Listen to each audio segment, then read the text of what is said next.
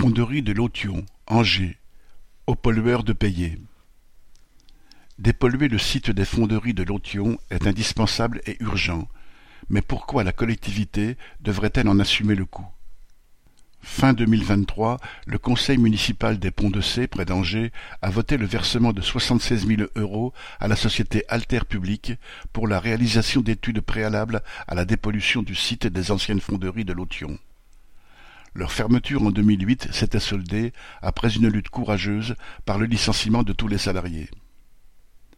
Notre camarade Didier Lisée, élu municipal lutte ouvrière au Pont de C, a refusé d'approuver ce chèque à Alter Public car c'est au pollueur de payer.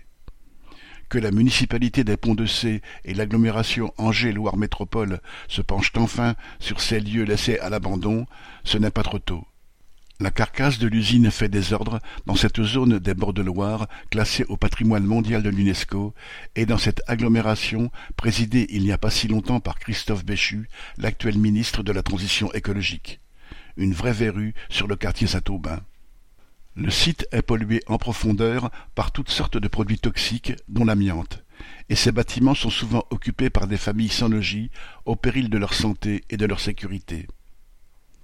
Les factures de la dépollution, estimées à des millions d'euros, et des études préparatoires devraient être présentées aux anciens patrons, notamment Valfond et UBS, au lieu d'être à la charge de la collectivité. Ces grandes entreprises ont accumulé au fil des ans des bénéfices considérables en imposant aux travailleurs exploitation et pénibilité.